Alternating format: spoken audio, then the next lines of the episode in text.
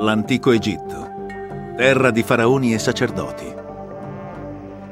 Fu conquistato da Alessandro Magno. Il suo impero durò fino alla morte di Cleopatra. Ma come fecero gli invasori greci ad assumere il controllo degli egizi? La risposta giace sepolta sul fondo del Mediterraneo un'immensa città-tempio, persa da più di mille anni, la leggendaria Eracleion. Grazie alla moderna tecnologia, l'esploratore subacqueo Frank Gottio scopre una città-tempio che rappresentò un'arma nella lotta per la conquista dell'Egitto.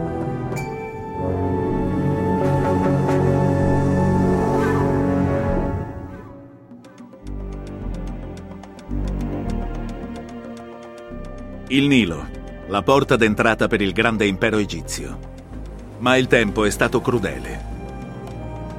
Le case dei sudditi e degli antenati di Cleopatra giacciono sotto le onde. Il loro mondo è letteralmente svanito nel nulla. Fino ad oggi.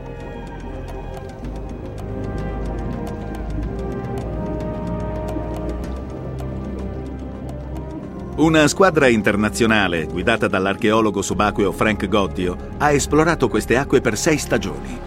È una delle spedizioni archeologiche subacquee più ambiziose di tutti i tempi.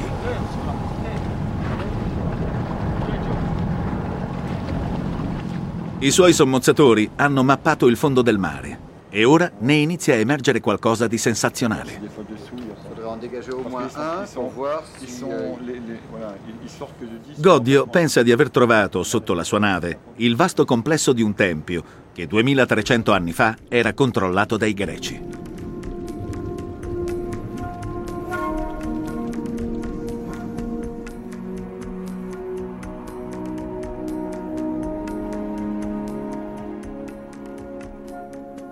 Tolomeo I fu un generale agli ordini del macedone Alessandro Magno. Insieme conquistarono l'Egitto nel 332 a.C. La gloriosa nazione dei faraoni divenne il bottino dei Tolomei.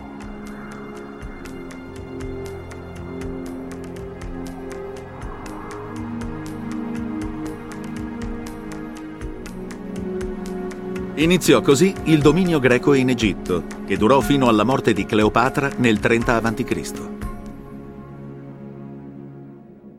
Frank Goddio e la sua squadra stanno esplorando un'area più grande di Parigi.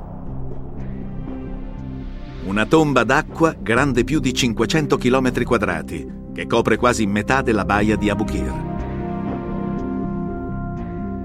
Goddio pensa di aver trovato la chiave dell'impero greco in Egitto è a 20 km da Alessandria.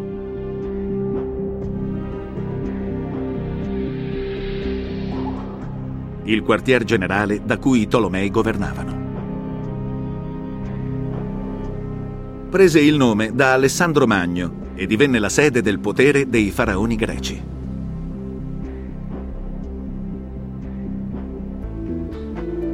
Era famosa per il faro e per la biblioteca, in 300 anni crebbe al punto da arrivare quasi a un milione di abitanti.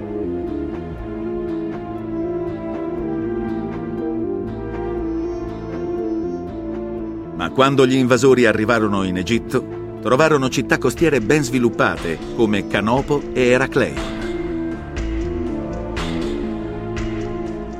Antichi scritti narrano di grandi templi e di feste sontuose che attiravano lì l'elite di Alessandria. Qui i generali greci si trovarono di fronte a sacerdoti, a devoti e alle superstizioni egizie.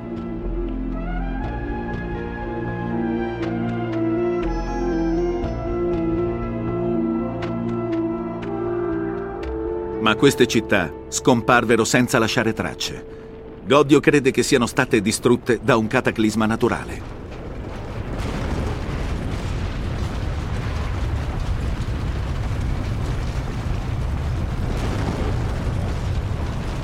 da forze che generali o sacerdoti non potevano contrastare.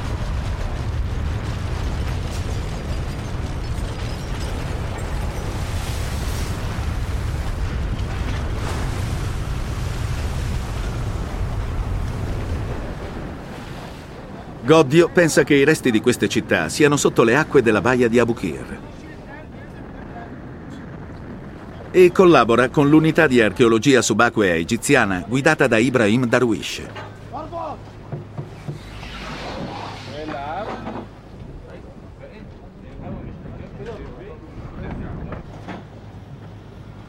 Questa squadra ha una grande esperienza ed è formata da francesi, statunitensi ed egiziani.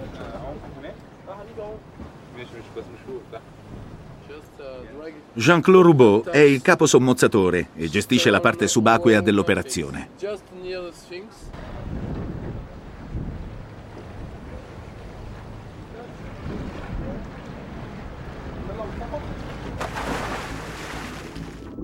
Ma è una ricerca difficile. La visibilità è scarsa, l'area è molto vasta e i manufatti sono in parte nascosti dalla sabbia.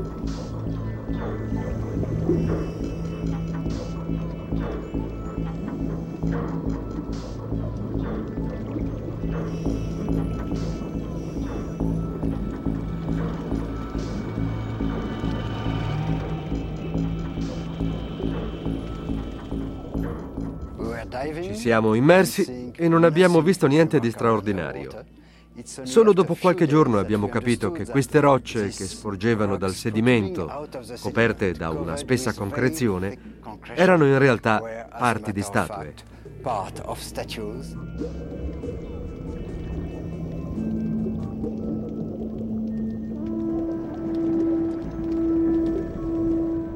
Sono corpi immobilizzati nella pietra e nel tempo.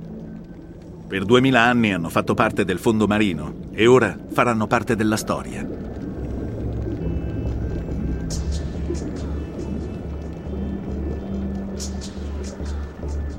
Usando speciali airbag, i subacquei si preparano a sollevare uno dei misteriosi frammenti.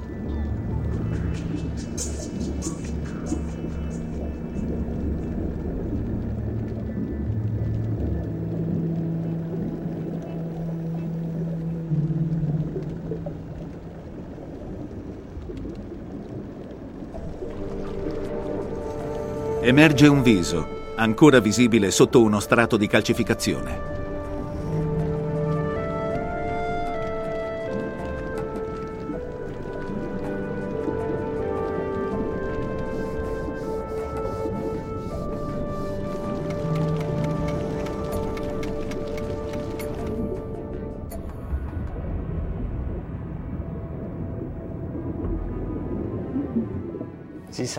Queste sono le prime cose che abbiamo trovato. Erano tutte a pezzi. E si vede bene che le fratture erano assolutamente nette. Si sono rotte lì dove le abbiamo trovate. E non mancava neanche un pezzo. Frammento dopo frammento emergono tre figure gigantesche. Questi giardini di pietra hanno atteso per secoli di essere portati alla luce, ma trovare manufatti è solo il primo passo in un processo lungo e complicato. Le statue sono alte 6 metri ed è difficile analizzarle sott'acqua. Quindi, usando la tecnologia digitale, Godio ha creato un laboratorio virtuale per poterle mostrare alla dottoressa Sally Ann Ashton.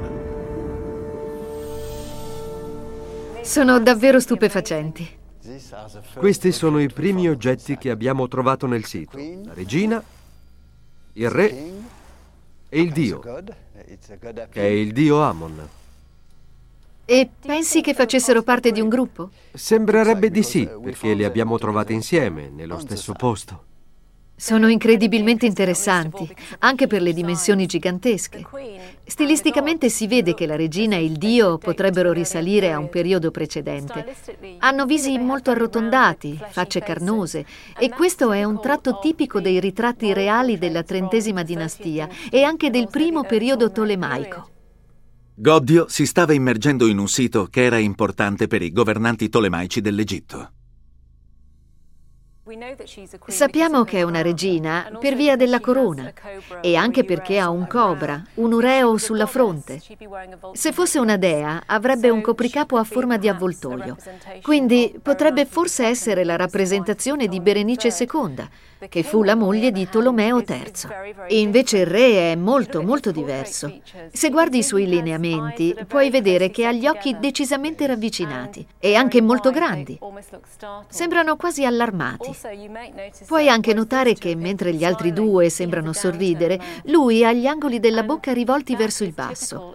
Questo è tipico dei ritratti del tardo periodo tolemaico, quindi stilisticamente potrebbe essere l'immagine di Tolomeo VIII o di uno dei suoi figli figli, Tolomeo IX o X. Tolomeo VIII, il bisnonno di Cleopatra, per la sua crudeltà fu il più famigerato dei governanti greci. Il suo regno fu caratterizzato da conflitti e da una guerra civile. Quindi mi chiedo se è possibile che Tolomeo VIII, IX, forse anche X, sia venuto qui e abbia deciso di dedicare una statua a se stesso, da mettere con queste due, forse sostituendo una statua precedente di un altro governante. Potrebbe essersi messo tra le altre due statue già esistenti. È un modo economico per autopromuoversi ed è anche tipico di questi governanti, perché tendevano a utilizzare siti che li collegassero alla dinastia egizia precedente.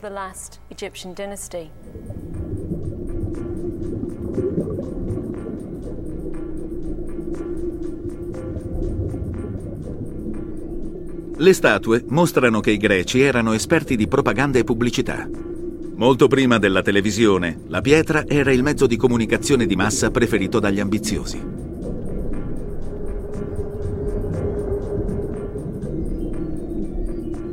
Ma le scoperte sono appena iniziate. Presto Godio troverà manufatti che riscriveranno la storia egizia.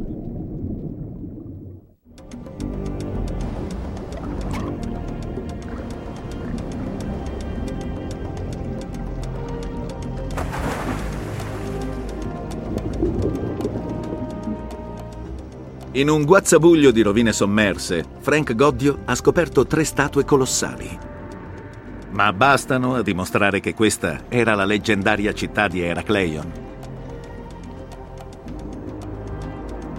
Gli antichi testi descrivono un tempio favoloso. Per anni questi resoconti hanno affascinato Frank Goddio e un egittologo, il dottor Robert Bianchi. Il primo a menzionare il tempio fu Erodoto che parlava del tempio di Eracleion. Erodoto era del V secolo a.C., il che significa che la città doveva essere molto antica. Ma c'è qualcosa di molto strano. Erodoto, a metà del V secolo a.C., parla della regina Elena e del re Menelao che vanno al tempio di Eracleion. Quindi la venuta di Elena sposterebbe la datazione fino al XII secolo a.C. Quasi tutti i grandi storici greci di ogni epoca parlano di questo luogo magico e lo associano a due meravigliosi eroi della mitologia greca, Elena di Troia, il cui viso fece salpare mille navi e scatenò una guerra, e Ercole, l'uomo che riuscì a portare a termine le dodici grandi fatiche. Il ricordo di Ercole che scacciò un tiranno, la regione prese poi il nome da lui. Fu chiamata Eracleion, la città o la regione di Ercole. Eracleion sarebbe una grandissima scoperta. Godio e la sua squadra la cercano con strumenti avanzatissimi e personalizzati. Sonar a scansione laterale, magnetometri ed ecoscandagli.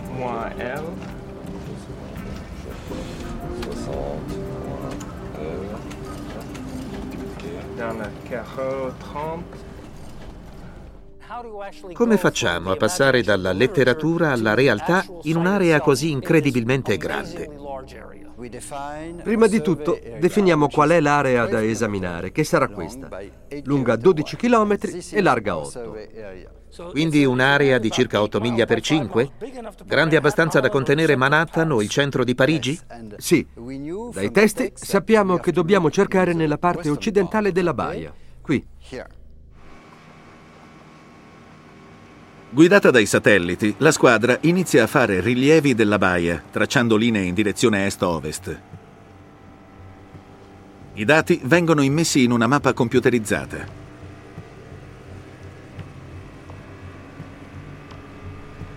Il paesaggio sommerso appare in giallo. Da quella mappa si può vedere che eravamo su una vasta porzione di terra sommersa. Sì, ecco. Lì, a est di questa sezione, puoi vedere che ci sono alcune tracce del letto sommerso del Nilo.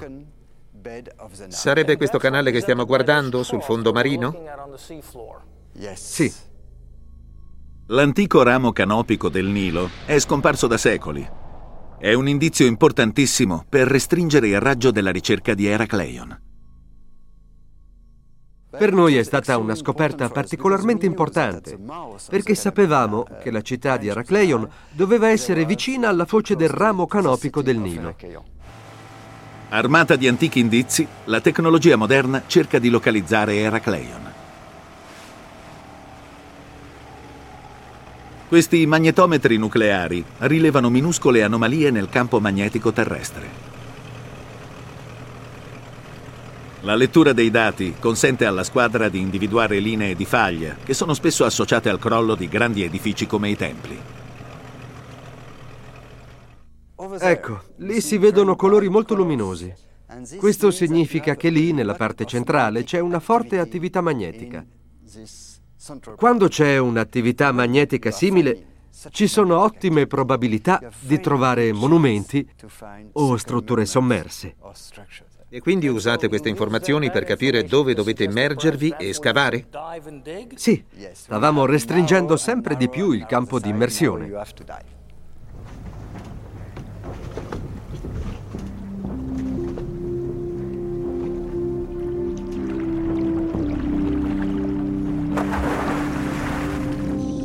I sommozzatori scendono per 9 metri fino al fondo della baia.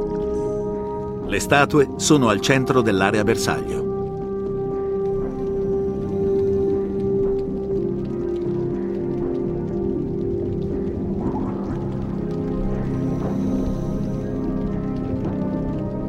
Bisogna creare una linea di riferimento per la griglia, per poter annotare la posizione di ogni manufatto.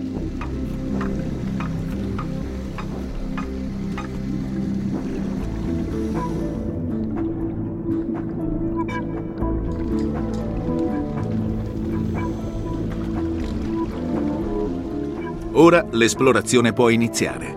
Goddio saprà esattamente dove viene fatta ogni scoperta.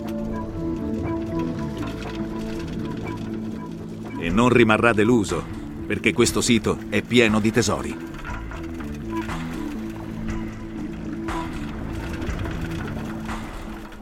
Un po' per volta abbiamo scoperto moltissimi manufatti. Uno dei più importanti è questo muro, lungo 150 metri. Un muro che un tempo fece parte di un'immensa struttura.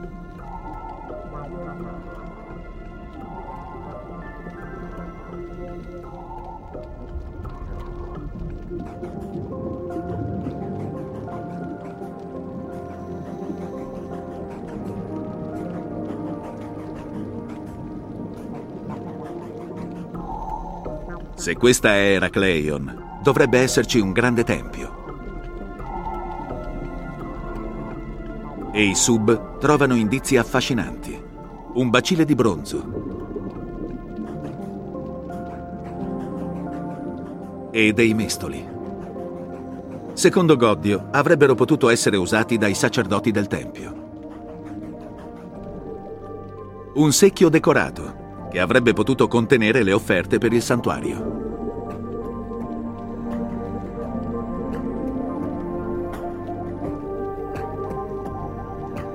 Tutti gli oggetti puntano alla stessa emozionante conclusione, che un tempo in questo sito sorgesse un grande tempio. In quell'area abbiamo trovato otto sfingi di granito rosso e altre due di bellissimo granito nero.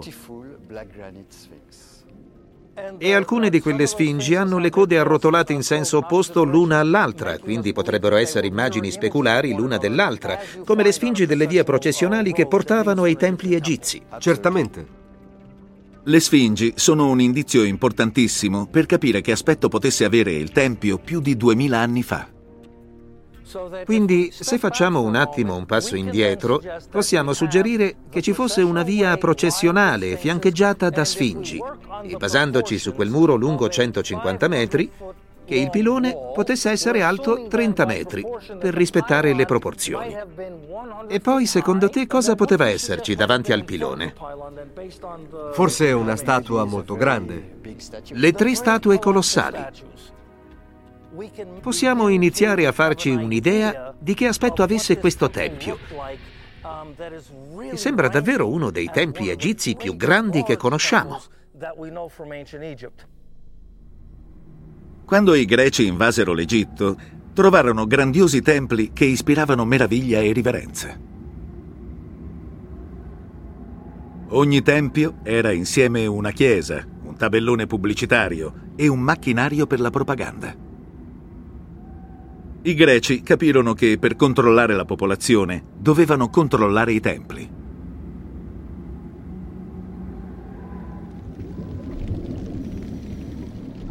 Il fatto che Goddio abbia scoperto un antico tempio è straordinario, ma resta un problema.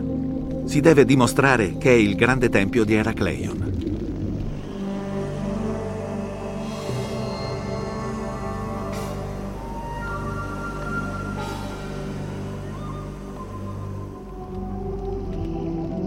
Ironicamente, il mistero verrà risolto da un'altra scoperta. Una piccola cella è al centro del mistero di Eracleion.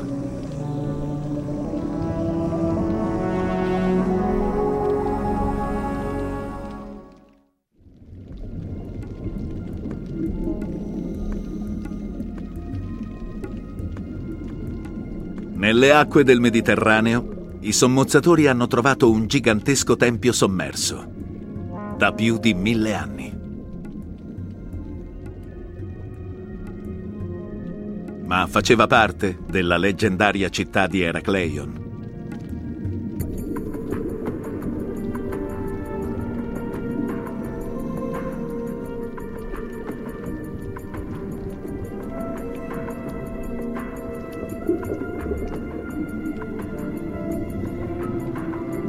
Questa cella, alta 1,80 m, può darci la risposta.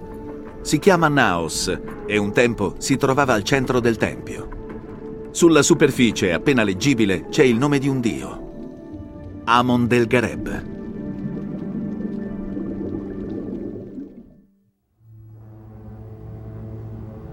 Nell'antico Egitto, gli dei avevano dimore sia sulla terra sia in cielo. Questo Naos fu costruito per ospitare il sacro potere di Amon.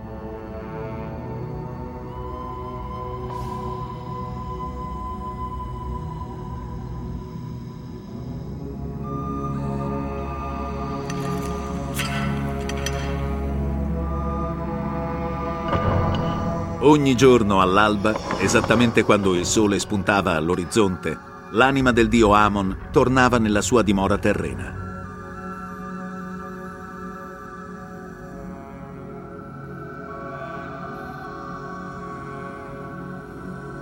Amon era un dio particolare. Dava poteri divini ai faraoni.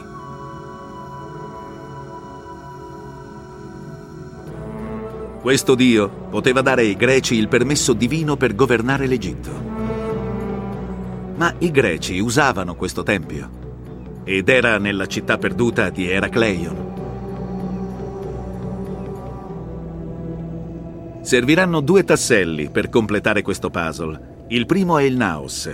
Vi è inciso il nome di Amon, quindi faceva parte del suo tempio.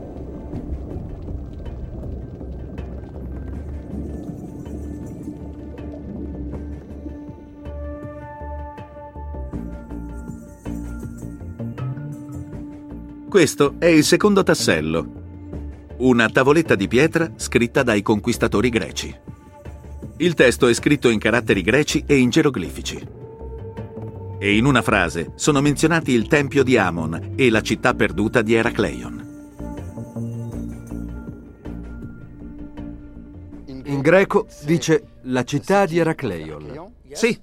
I geroglifici, invece, dicono che è la città del tempio di Amon del Gereb. Il testo greco nomina la città di Eracleion. Il testo egizio nomina il tempio di Amon del Gereb. Siamo nel tempio di Amon del Gereb, quindi nel tempio della città di Eracleion. È una scoperta stupefacente. La prima prova dell'esistenza del tempio di Eracleion, perduto per più di duemila anni. Ora c'è la possibilità di scoprire anche la città.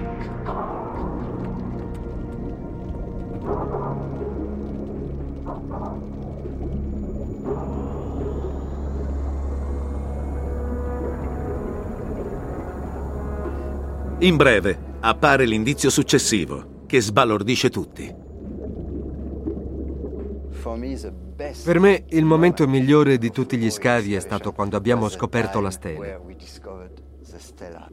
C'era una grande nuvola di fango. Non vedevamo niente. Quando il fango si è posato l'abbiamo vista davanti a noi, assolutamente intatta, con la sua iscrizione. È stato favoloso.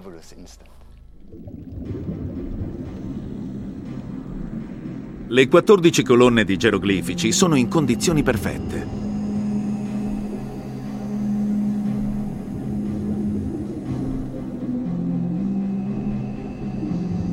Le figure in cima alla stele rappresentano il grande faraone Nectanebo I, che governò dal 380 al 362 a.C., una generazione prima della conquista da parte di Alessandro Magno.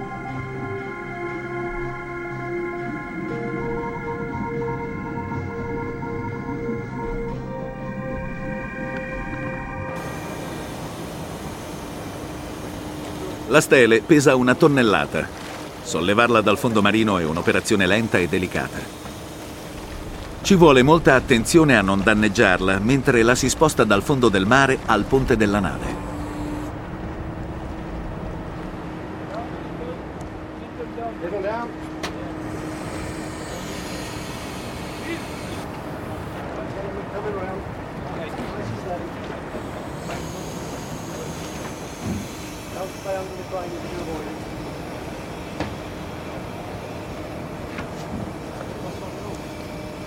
È la prima volta in più di mille anni che la stele vede la luce del giorno.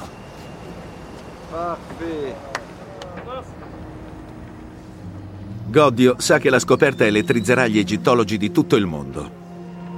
Offre un'inestimabile e inaspettata visuale sulla vita di una città perduta.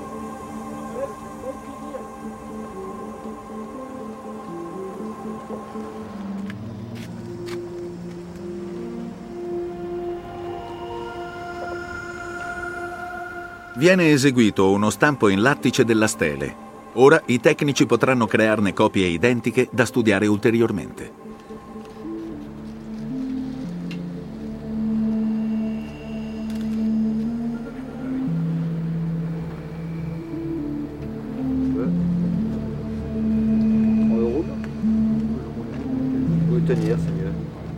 I geroglifici rivelano il nome egizio della città che i greci chiamavano Eracleion.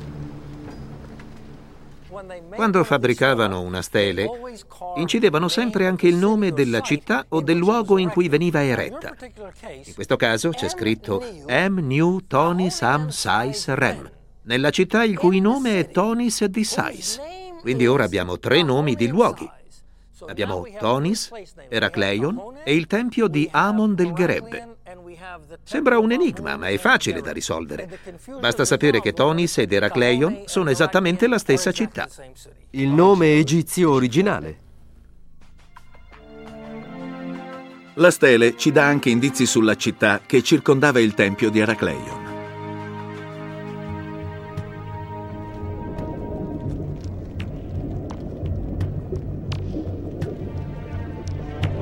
La stele annuncia una tassa su tutte le navi mercantili straniere che discendono il Nilo. Questo ci ricorda che Eracleion, prima dell'invasione greca, era uno dei più grandi porti egizi.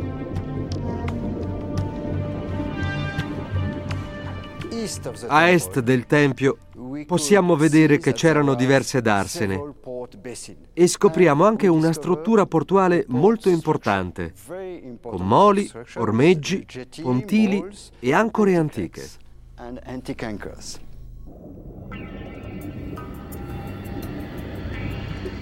Dal più grande lastrone al più piccolo reperto, la posizione precisa di ogni manufatto viene annotata grazie al GPS e immessa nel computer.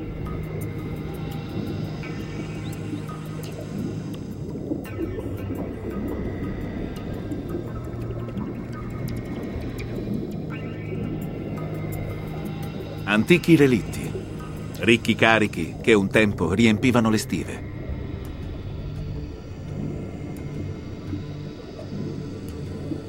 Ancore di pietra.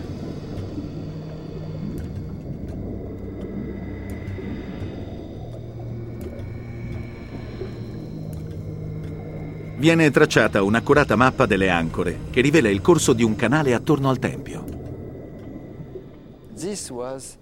È stato bellissimo. Abbiamo trovato un'ancora e non riuscivamo a capire che cosa ci facesse sulla terraferma. Allora abbiamo esplorato sistematicamente quest'area e un po' per volta abbiamo scoperto 261 ancore antiche. Più o meno delineano il corso di un canale che collegava il porto a est con quel lago a ovest. Stiamo mettendo a fuoco Eracleion, un tempio gigantesco in una grande città portuale, conquistata ma preservata dai greci. Chiaramente gli invasori decisero di non combattere la religione egizia, ma di praticarla.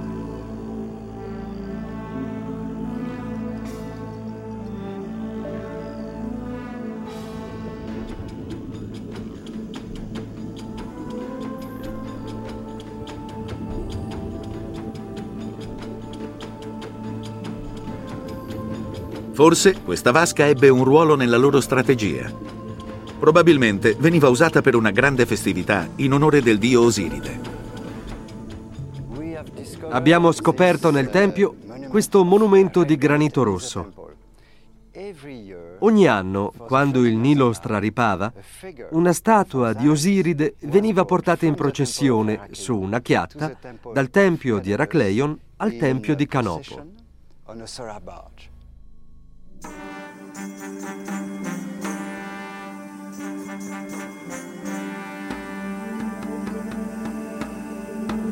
Poco dopo il loro arrivo, i greci proclamarono che Osiride avrebbe dimorato a Eracleion.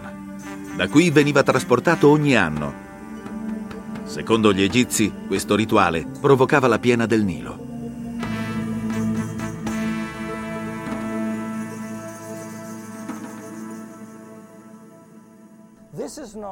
Questa è una mummia di grano di Osiride. È uno stampo in due parti, come vedete qui, bendato come una mummia. Il testo ci dice che una sacerdotessa preparava in modo particolare il fango del Nilo e poi ci metteva un certo numero di semi di orzo. I testi spiegano chiaramente che queste figurine venivano poi poste in una vasca come questa. La sacerdotessa o il sacerdote annaffiava poi la mummia di grano perché i semi germogliassero. Il germogliare simboleggiava la rinascita di Osiride e l'inizio ufficiale della stagione della crescita. Accanto alle statue del re e della regina c'è quella del dio Api, l'antico dio delle inondazioni del Nilo. Api rappresentava la fertilità e i cibi posti sul suo tavolo delle offerte simboleggiavano la ricchezza e l'abbondanza dell'Egitto. È l'unico esempio che abbiamo di una raffigurazione di api di queste dimensioni. Chiaramente è api. Ma la cosa interessante è che è in piedi, ha una corona di papiro e una tavoletta per le offerte. È davvero molto insolito, perché non abbiamo altre statue o immagini colossali di api. Probabilmente si trova qui perché il governante voleva un collegamento con il Dio. È un Dio molto appropriato per quest'area, no? Sì, è il dio delle inondazioni del Nilo. Visto che l'abbiamo trovato sott'acqua, si potrebbe dire che si è dato troppo da fare.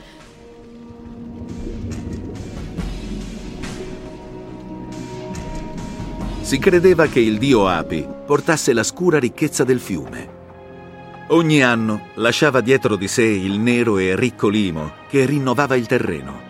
Questa era la fonte della prosperità dell'Egitto e dava alla nazione il suo nome d'origine, Kemet, la terra nera.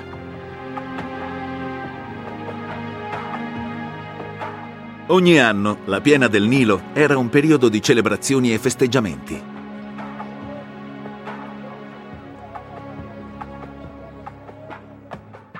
Quando si pensa ad Eracleion, quando si pensa alle festività descritte dagli antichi scrittori, credo che venga da immaginare una città sempre in festa. Forse Las Vegas sul Nilo potrebbe essere una descrizione adeguata. Peccato e salvezza. Qui a Eracleion c'era tutto.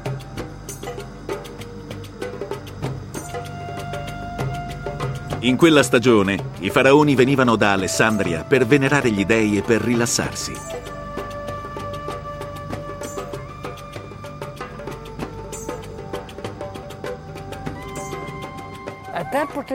In quegli specifici momenti l'intera città deve essere stata in festa. Tutti erano gioiosi perché il Nilo aveva nuovamente portato la vita all'Egitto e Osiride era risorto per perpetuare i cicli cosmici. E c'è un collegamento con il dio Api che era davanti a quel tempio? La statua di Api suggerisce tale associazione.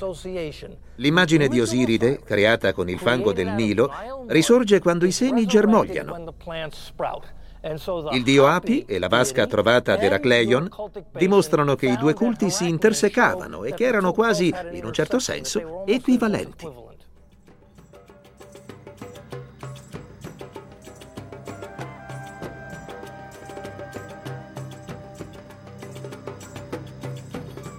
Possiamo immaginare migliaia e migliaia di persone che si riuniscono qui per celebrare questo glorioso rito di resurrezione e rinnovamento. Conferma quello che ci dicono i testi antichi sull'importanza di Eracleion come centro religioso in questa parte dell'Egitto. Eracleion è rimasta nascosta per duemila anni, ma ora torna in vita. La leggenda diventa realtà.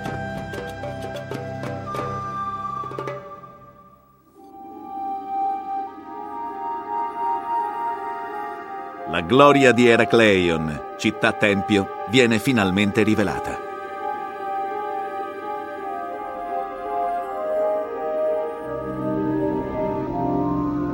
Le sue statue e i suoi manufatti aiutano Frank Goddio a scoprire come fecero i greci a controllare l'Egitto per 300 anni.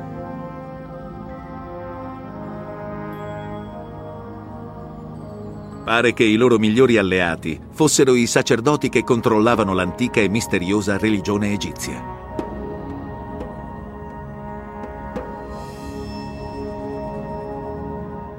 Anche se i Tolomei erano greci, volevano a tutti i costi essere considerati faraoni.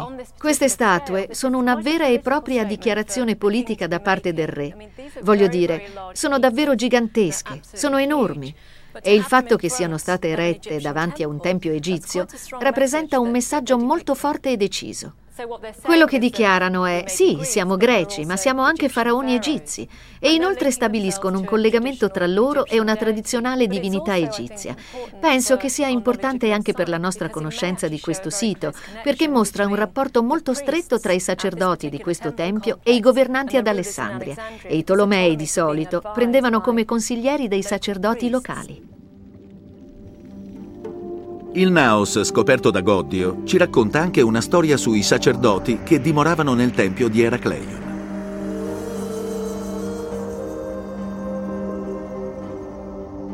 I potenti sommi sacerdoti di Amon erano tra i personaggi più influenti della nazione.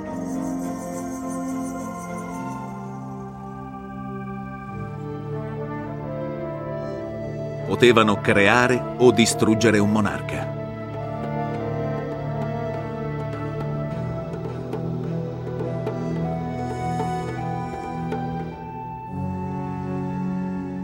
I Tolomei e i sacerdoti egizi avevano un rapporto molto, molto simbiotico.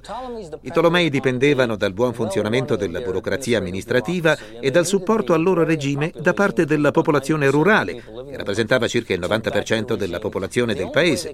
L'unico modo per ottenerlo era avere l'appoggio dei sacerdoti, che avevano una grandissima influenza sul popolo. Secondo la tradizione, Alessandro Magno fu il primo che legittimò il suo dominio dell'Egitto, facendo dichiarare dai sacerdoti che era figlio del dio Amon. Un greco era diventato un vero faraone. Con il tempo, il rapporto tra i sacerdoti e i governanti tolemaici si rafforzò. Questa stele è tra le più grandi mai scoperte in Egitto. Un tempo era alta 6 metri. Sulla superficie molto consumata si intravedono ancora le immagini di Tolomeo VIII e delle sue due regine. Una era sua sorella, Cleopatra II, l'altra la figlia di lei, Cleopatra III. Questa dichiarazione di unità sulla stele maschera una brutale e incestuosa lotta per il potere.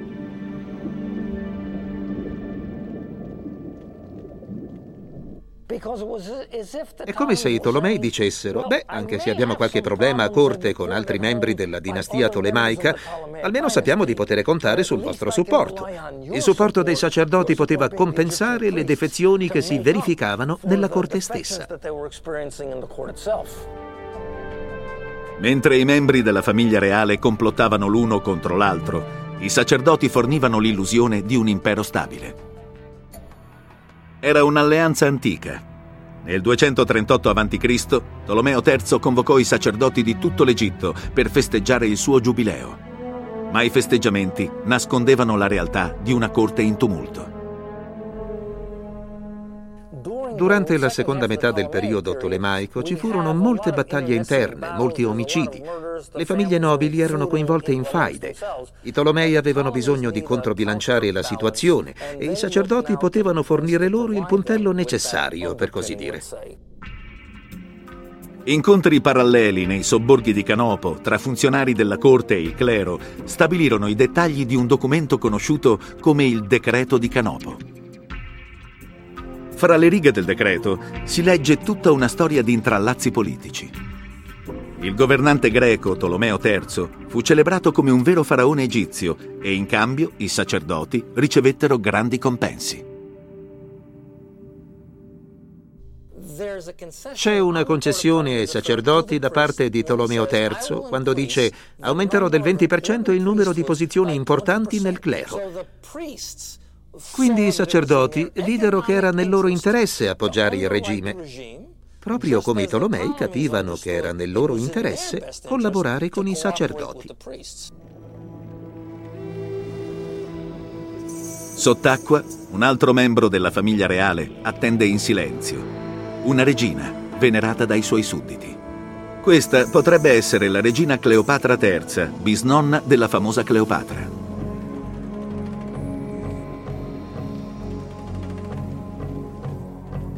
Grazie ai sacerdoti, i greci potevano governare per sempre l'Egitto, per diritto divino. I loro templi e i santuari erano costruiti in modo che durassero migliaia di anni. Ma il regno fu distrutto. Ora Goddio vuole rispondere a un'ultima domanda. Come finì la potente Eracleion sul fondo del mare?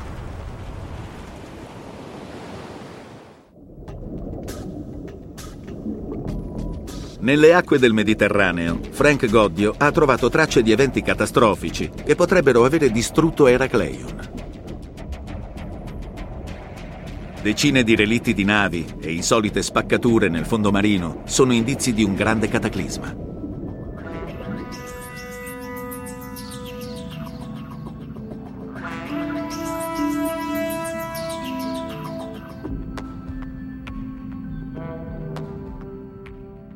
Frank, a che cosa è dovuta la sparizione di Eracleion? Il terreno su cui era costruito il tempio collassò. Potrebbe essere stato a causa di un terremoto, di una piena straordinaria del Nilo, di un'ondata gigantesca o di tutti questi elementi insieme. E forse accadde più di una volta. Tutto attorno alle fondamenta del tempio, Godio ha trovato palificazioni di sostegno piantate nel terreno. Pare che gli egizi sapessero che la terra non era abbastanza solida per sostenere strutture pesanti.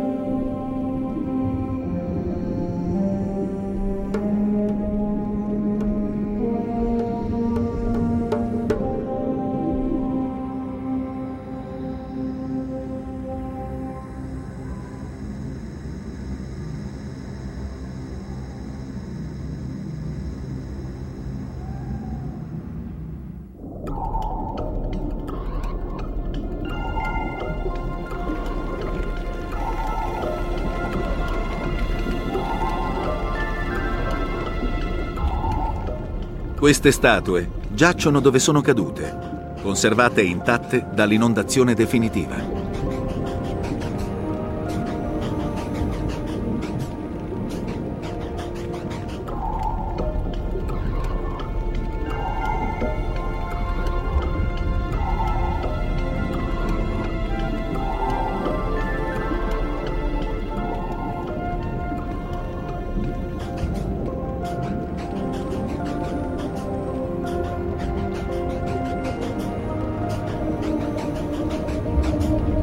Tra le mura crollate, piccoli indizi di una città viva e fiorente.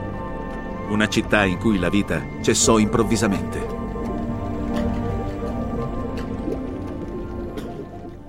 Abbiamo diverse prove del fatto che si è verificata una catastrofe. Per esempio stiamo trovando gioielli d'oro, monete d'oro, piatti d'oro sparsi nell'area del Tempio. Se l'evento non fosse stato catastrofico, naturalmente la gente avrebbe recuperato gli oggetti preziosi. Abbiamo anche trovato delle ossa sotto un grande blocco da costruzione nel Tempio. Tutto indica che ci sia stato un cataclisma.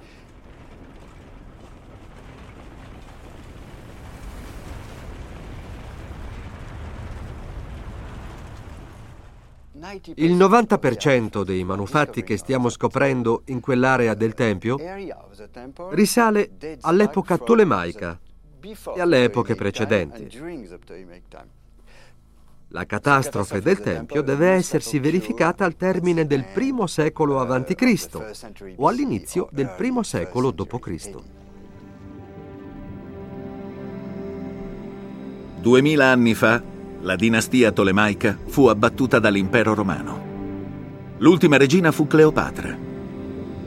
Per una strana coincidenza, Eracleion forse scomparve nello stesso periodo, come se il Tempio non potesse sopravvivere ai suoi governanti. C'è un tempio decorato in stile egizio con tre statue colossali mai viste prima d'ora. E tutti questi elementi insieme dicono: Ehi, fermi, facciamo una pausa per ripensare alla situazione. Il periodo tolemaico è tradizionalmente descritto come un'era di declino, di decadenza, di degenerazione. Ma questi scavi ci dicono che la seconda metà della dinastia deve essere riconsiderata. Io credo che questa scoperta obbligherà i miei colleghi che lavorano in quest'area a riscrivere la storia, particolarmente quella della seconda metà del periodo tolemaico.